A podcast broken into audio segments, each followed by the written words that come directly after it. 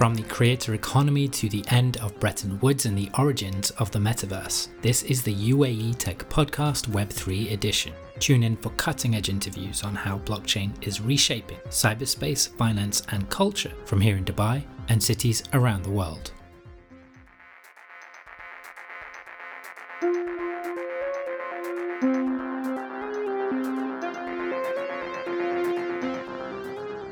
First of all, the DeFi is very, you know, like very, very new. As I mentioned, DeFi emerged like in the summer 2020. So it's a yeah. it's more like infant. That's compared to like more than like a few hundreds years of a development of like central bank. Mm. So DeFi is still very, very young. So it's mm. uh, uh, I think for a long time, you know, DeFi will be like another part of the, you know, like a different part of like a financial kind of a tools for some people, and still majority of people were using uh, you know, central bank. But uh, but DeFi will be growing and to address some you know needs like for example as, as I mentioned, lending and borrowing without KYC and flash loans. So certainly DeFi is very closely connected to the, to the crypto because most of the DeFi protocols are built on like you know kind of a, some for example swaps or lending and borrowing for some tokens.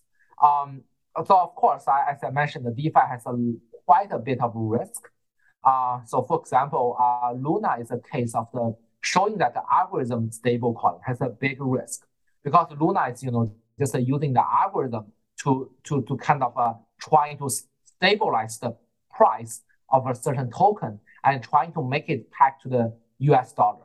But it turns out, you know, during some, you know, events, you know, like this stable coin becomes no longer stable. And that's a very big consequence lead to like bank run for example, like 3AC and Celsius, you know, it's really kind of a like, you know, it's mimic to like 2008 kind of like financial crisis. It's really kind of a financial contagion. So in that perspective, you know, we certainly need a very strong regulation saying that, for example, you have to make like very good characterization or even collateralized, over collateralized the stable coin. And also like DeFi has certain risk, for example, you know, like has the, for example, one is kind of arbitrary, like arbitrage risk, sandwich attack, you know, all these kind of attacks will happen on DeFi. And also it's experience, you know, like security risk. So I don't know if you heard about just the news that happened like about two days ago. Like, you know, for example, Solana wallets yeah. has been, you know, jailbreaked and, you know, people lost the money in there. So in the centralized bank finance, you know, in the in, in the CeFi world, so the bank will be responsible for, for paying the money back. In the DeFi, you know, probably we still need regular regulation to say like in such a case happen, who will be responsible for that? How technologies fit together, dance, and converge can often be surprising. Our first episode of the UAE Tech podcast explored how the blockchain would seed new systems of government and particularly finance. Yet in some sectors, the opposite is happening. As with government services, finance is increasingly integrating with the blockchain. While TradFi has existed for hundreds of years, DeFi has been around for little more than a decade. Will KYC and AML regulation replace those dreams of disintermediated cyber markets? What role will Web3 and the metaverse play in this digital economy of the future? Ahead of his workshops at GITEX, we caught up with Professor Zi Chen from NYU Stern for a discussion on how technologies are converging in ways that are simply impossible to predict.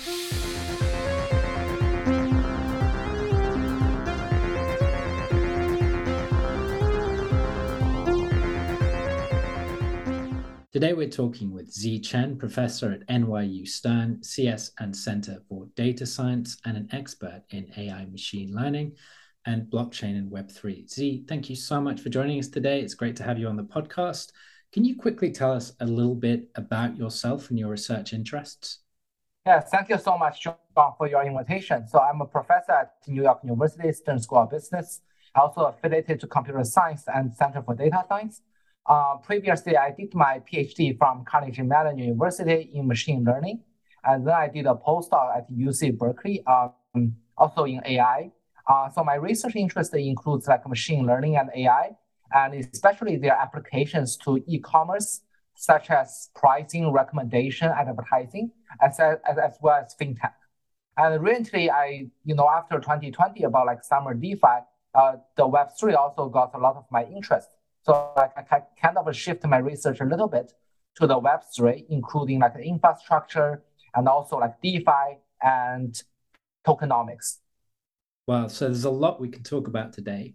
Um, I wanted to start by, you know, those are, are some uh, American universities that are very, very well respected. Um, what has it been like studying at your level at, you know, NYU Stern and at Berkeley? Uh, for anyone listening, what was your experience at those institutions and, and what is the kind of research culture like at, at American universities uh, at the moment? Yeah, I think it's, you know, like, um, it's, um, you know, like, American university has the one special property that, you know, like the boundary between like different fields are very, you know, like, you know, you, you can easily cross the bridge from like different fields, you know, and there's a lot of like highly interdisciplinary program you know, connecting, for example, finance with respect to computer science and AI. So that's very, very important for like fintech. And there are some, you know, like for example, economics connecting with, let's say, blockchain technology goes into like tokenomics. So there's a lot of like this interdisciplinary research happens in the, like, you know, especially large institution um, at United States. Uh, I think this is the, one of the things like very exciting and attracts me a lot. Yeah, that is interesting. I mean, I've noticed that the the, inter, the interdisciplinary aspect um, in the US is kind of amazing, and of course they have the resources and teams to do that. They also have really good connections with with the private sector um, mm. and a lot of research resources. But yeah, that's a really good point. So I want to jump straight in to your work in fintech because I know you're doing a couple of workshops at GITEX, uh, which is the Premium uh, Technology Conference here in the UAE in, in October. And I know you have some ideas and some thoughts you want to share on both fintech in the UAE and the application of artificial intelligence in fintech uh, going forwards. So, to begin with, I just wanted to ask you a little bit about what the workshops are about uh, at GITEX in October and also why you think fintech in the UAE is a particularly interesting sector at the moment. Yeah, thank you so much. I think there's a very giant, you know, kind of a conference connecting academia, industry, and many other parties, and maybe the government uh, at UAE in October. It has several different sectors. One is called AI Everything, and the other is called FinTech Surge, and the, the third one is called like Future Blockchain Summit. So there's three different themes like happen to like all together and inviting people from industry, from academia, from government to sit together to discussing this kind of disruptive technology. So I'm very interested in fintech, and especially I think UAE is doing fantastic in this world. Uh, so I just give you some statistics. You know, like for example, the UAE, the fintech sector in the Middle East is growing very rapidly at a compounded annual growth rate of more than like 30%.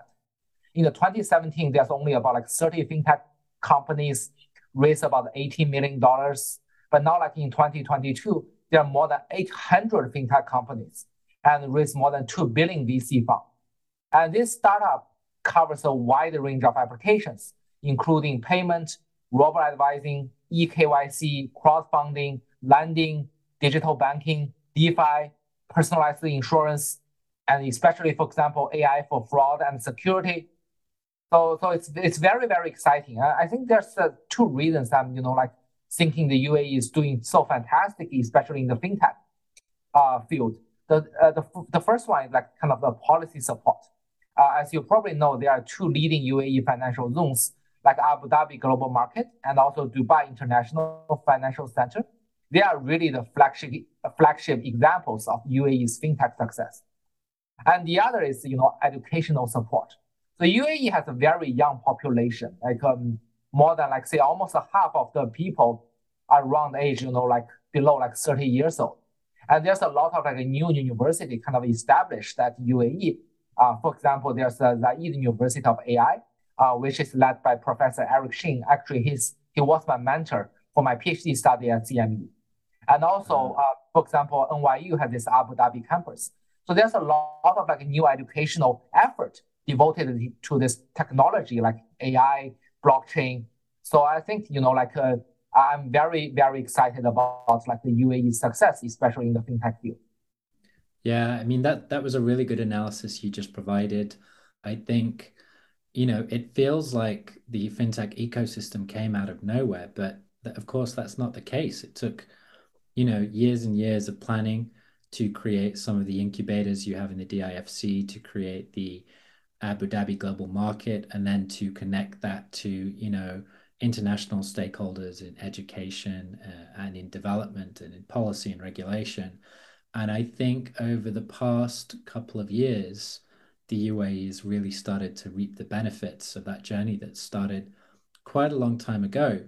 And connecting to what you first talked about, I think what you also have now is, is once that inflection point has been reached, you do have this ability to be interdisciplinary. So to connect different sectors in and around this fintech revolution. Of course, the first one was e commerce. And as I'm sure you know, e commerce uh, came relatively late to the Middle East compared to the rest of the world, compared to the United States or, or China, for example, but has really been surging, particularly surging during COVID 19. But, but the other sector that has had a lot of work in the UAE and is merging with all sorts of other sectors is artificial intelligence.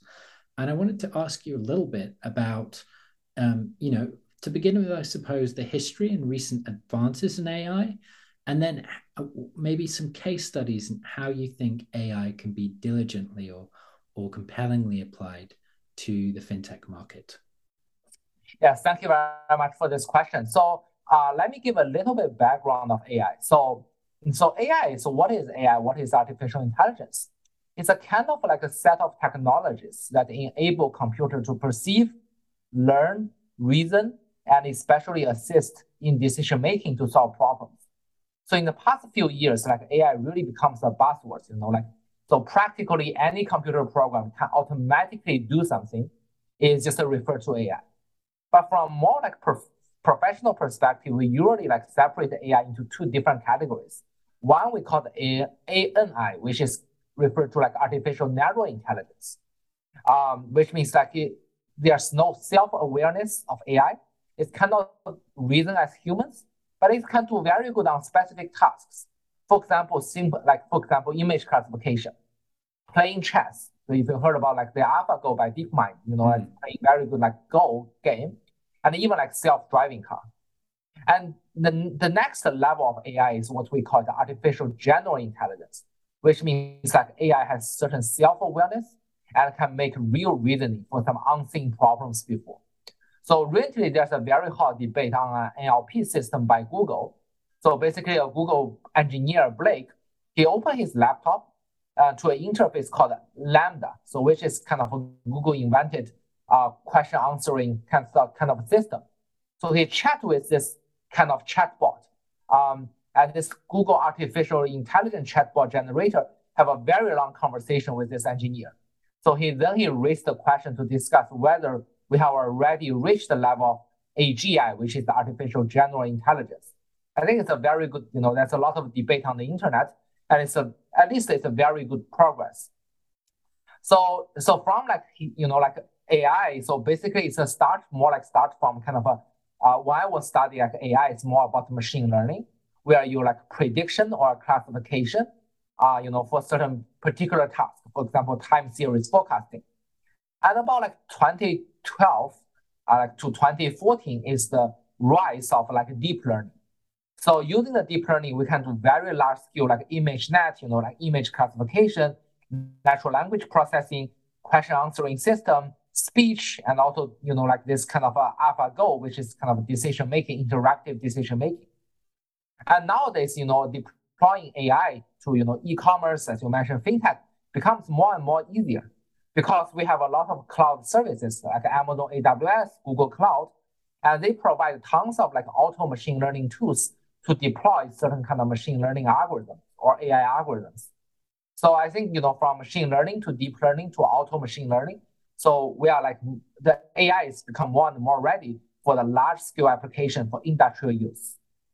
So in terms of your second question, um, think how the AI has facilitated you know, like fintech. I will just give you some examples. You know, it has a wide range of applications uh, to fintech.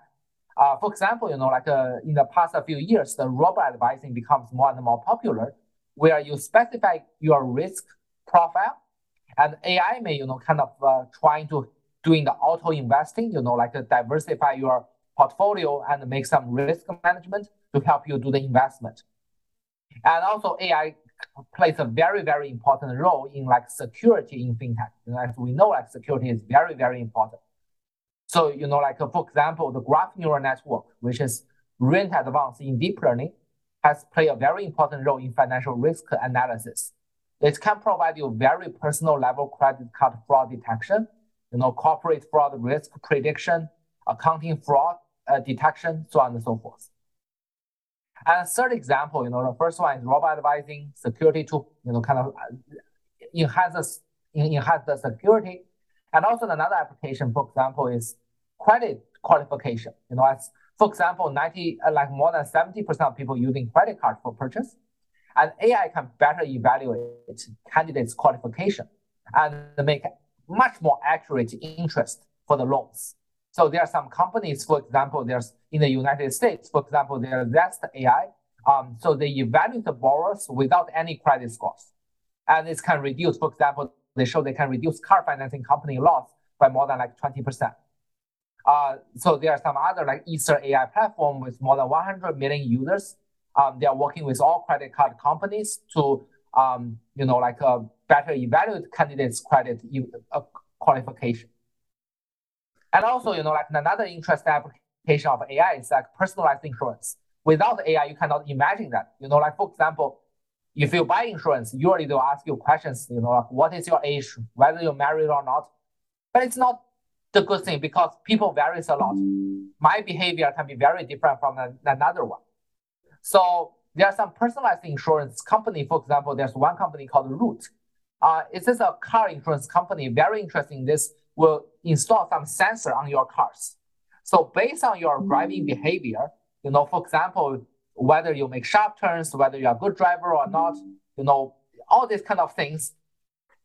And so, so based on all these kind of things, they will give you very accurate insurance plan and insurance premium um, for your like car insurance.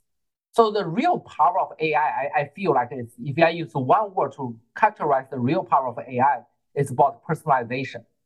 So, so you know, like you can think about using AI is it can achieve a very personalized level of like you know every aspect of fintech.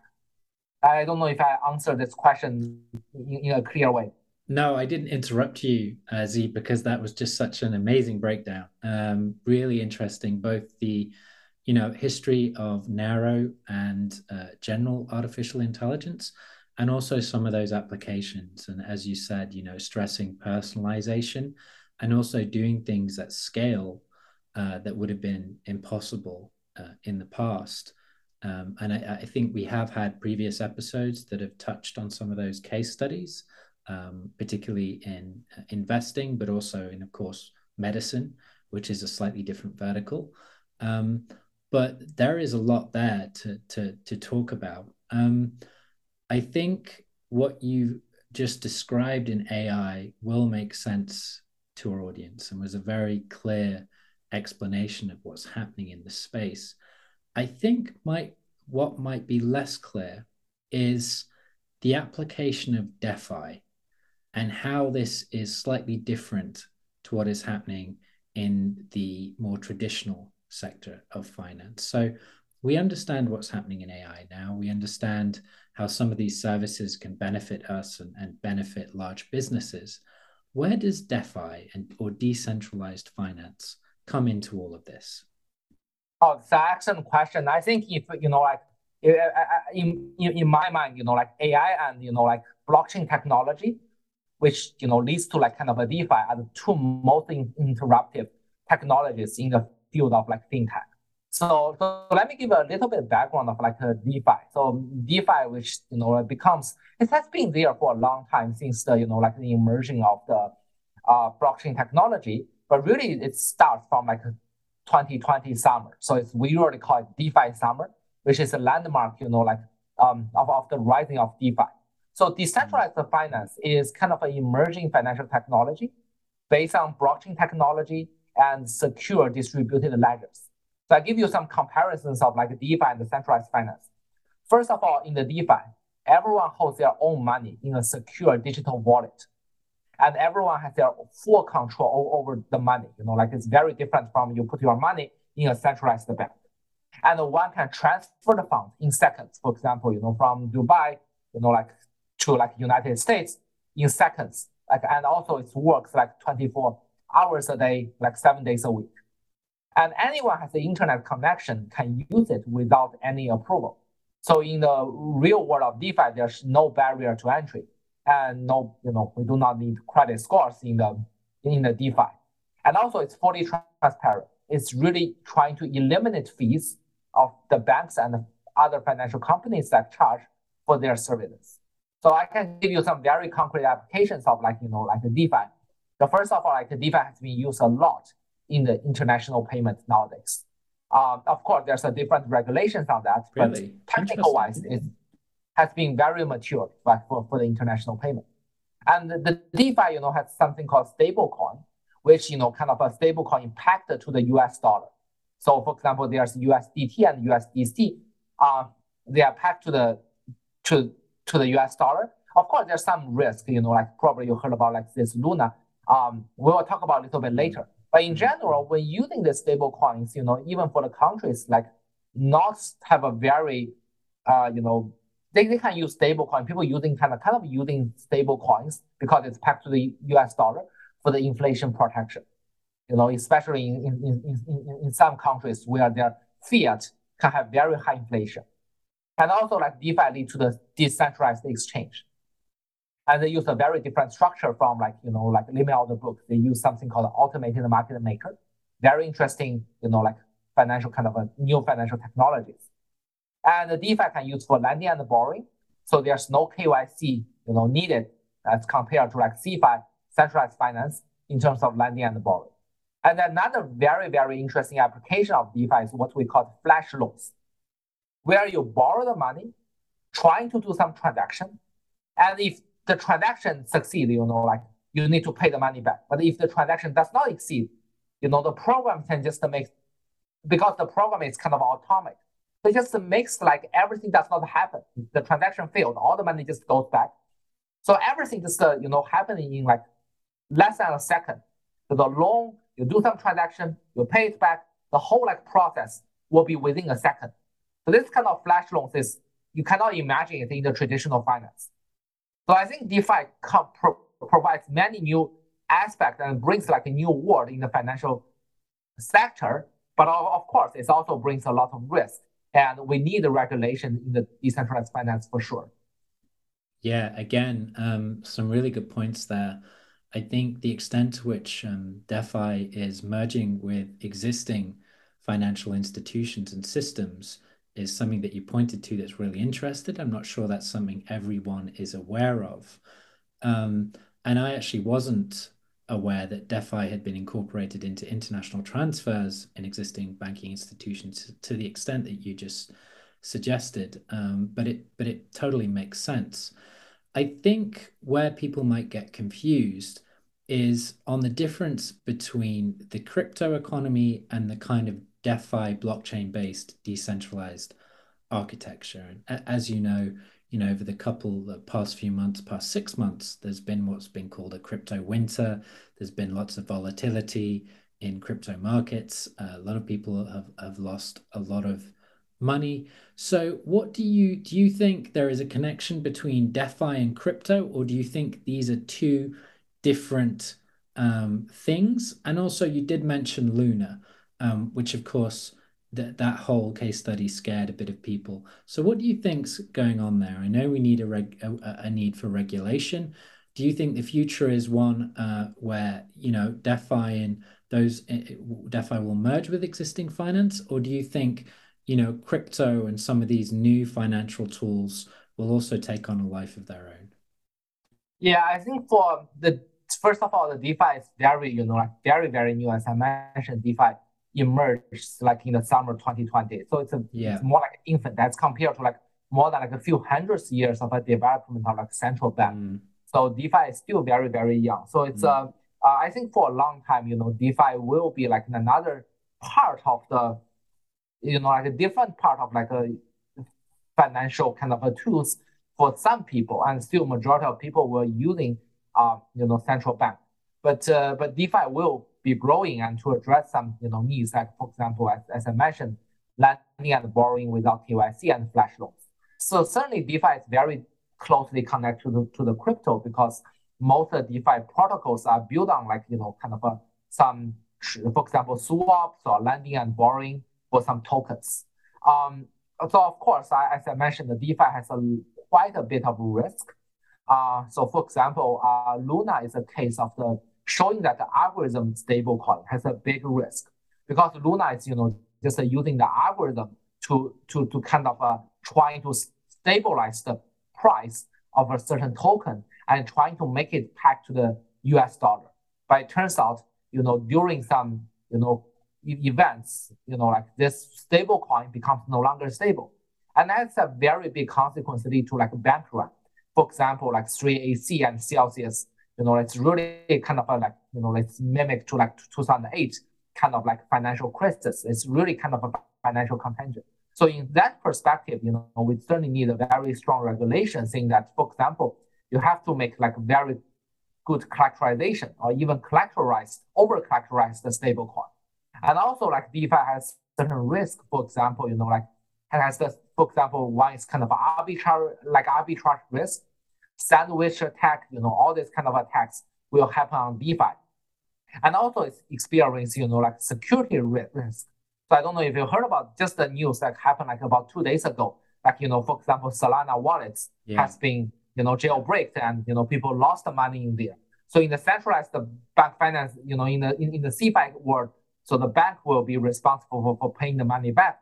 But in the DeFi, you know, probably we still need regular regulation to say like in such a case happen, who will be responsible for that? Yeah. And so so so you know like I think you know like in the future um as the future of DeFi will be DeFi and CeFi both of them will have their place in the financial world and DeFi will be certainly growing and addressing some like killer applications that CeFi cannot address, but still, you know, like the security, the technology and advancement, and also the regulation are the, the, the things, you know, like very critical for the growth of DeFi. Yeah, that's a good analysis. And it makes sense. Uh, it seems to be what we're seeing. I have, we've had some people on the UAE Tech podcast, for example, John McAfee, mm-hmm. who basically said within the next five years, you know, central banking and central institutions would cease to exist. And he made a very cogent and compelling argument for that. Uh, the UAE Tech podcast, uh, over the course of several interviews, has tended to find that the trends are more along the lines you suggested, which is of accommodation and coexistence between DeFi and CeFi. Um, so I wanted to to move into something that I know is not your pure research area, but I think it's something that a lot of people in the UAE and, and increasingly in the United States are starting to talk about, which is we've discussed fintech, we, we've discussed, you know, some of the changes in, in decentralized finance and, and know your customer. But of course, what's also happening on the blockchain is uh, Web3, is, is NFTs and the convergence of several technologies into, you know, virtual assets and online markets. So I wanted to ask you quickly about what you think about this trend, what you think about the emergence of virtual assets such as NFTs, and what your thinking is on the virtual economy. Is this going to be, uh, you know, the next big thing in the digital economy, or is there some way to go yet? Very good question. You know, uh, I think many people, you know, kind of kind of believe like NFT is um, really kind of a scam, but I hold a very different view. I, I feel like NFT has its own innovation. So, so I, let me explain it. So, so basically NFT is so-called like non-interchangeable unit of data. It's stored on the blockchain. Uh, you know, like you can sold and trade. So, you know, like you could, you know, you can see nowadays there's a lot of different NFT. For example, paintings, uh, songs, movies, and also some in-game items like released in the NFT format. So basically, I feel like NFT helps the whole like Web3 or like, you know, starting from blockchain to achieve like two very important goals. Uh, these two goals, I think, you know, like very critical in the Web3 world, even more important than, you know, for example, the metaverse immersion experiences. So, so these two goals are two things. One is create economy. The other is building community. So let me explain this. So create economy, like for example, I, I give you some examples, you know, like uh, initially like NFT use like this small JPEG, but now um, the NFT uh, becomes we are moving towards the world like say utility NFT.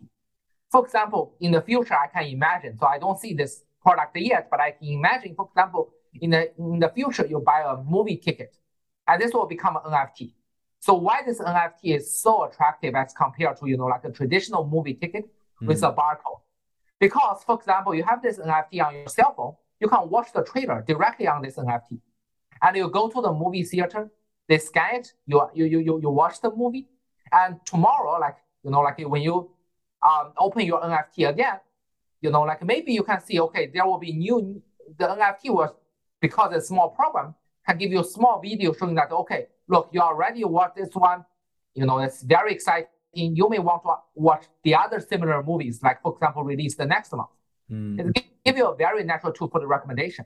And even in the future, maybe like one month or two, like even one year later, you open this NFT again, it shows you like, hey, you know, like the second the second series or new release of this movie will be like, you know, will be released, uh, for example, in a week. So will you consider buying another ticket? And so this can have a lot of like new function in this NFT. And for example, and also, you know, like for example, when you have this NFT movie ticket, you do not need to, you know, like in, in, in when you're getting old, like you, you look at this, it's a very fantastic collectible records of all the movies you have watched, maybe with your partners, with your beloved person. So it's just to give you a, you know, kind of a very new experience. And also NFT, utility NFT can be a very good way, for example, to create like a new economy. For example, I'll give you another example, like copyright. So uh, nowadays we talk about smart contract, but you know, as some people said, smart contract is neither smart nor is a contract. Um, but you know, with the NFT, we can probably make you know the legal document directly associated with this NFT. So I'll give you an example. For example, you are a, a company and you have like a lot of signers, and you may, you know, some signers may not be very hot, so that you invest a lot of money on them, and it's a huge risk. So one way to diversify this risk is that, for example, you, I know some of my friends is doing this kind of a company. So you, you can release this, you know, you can release NFT of the singers and each NFT corresponds a certain small amount of shares of the copyright.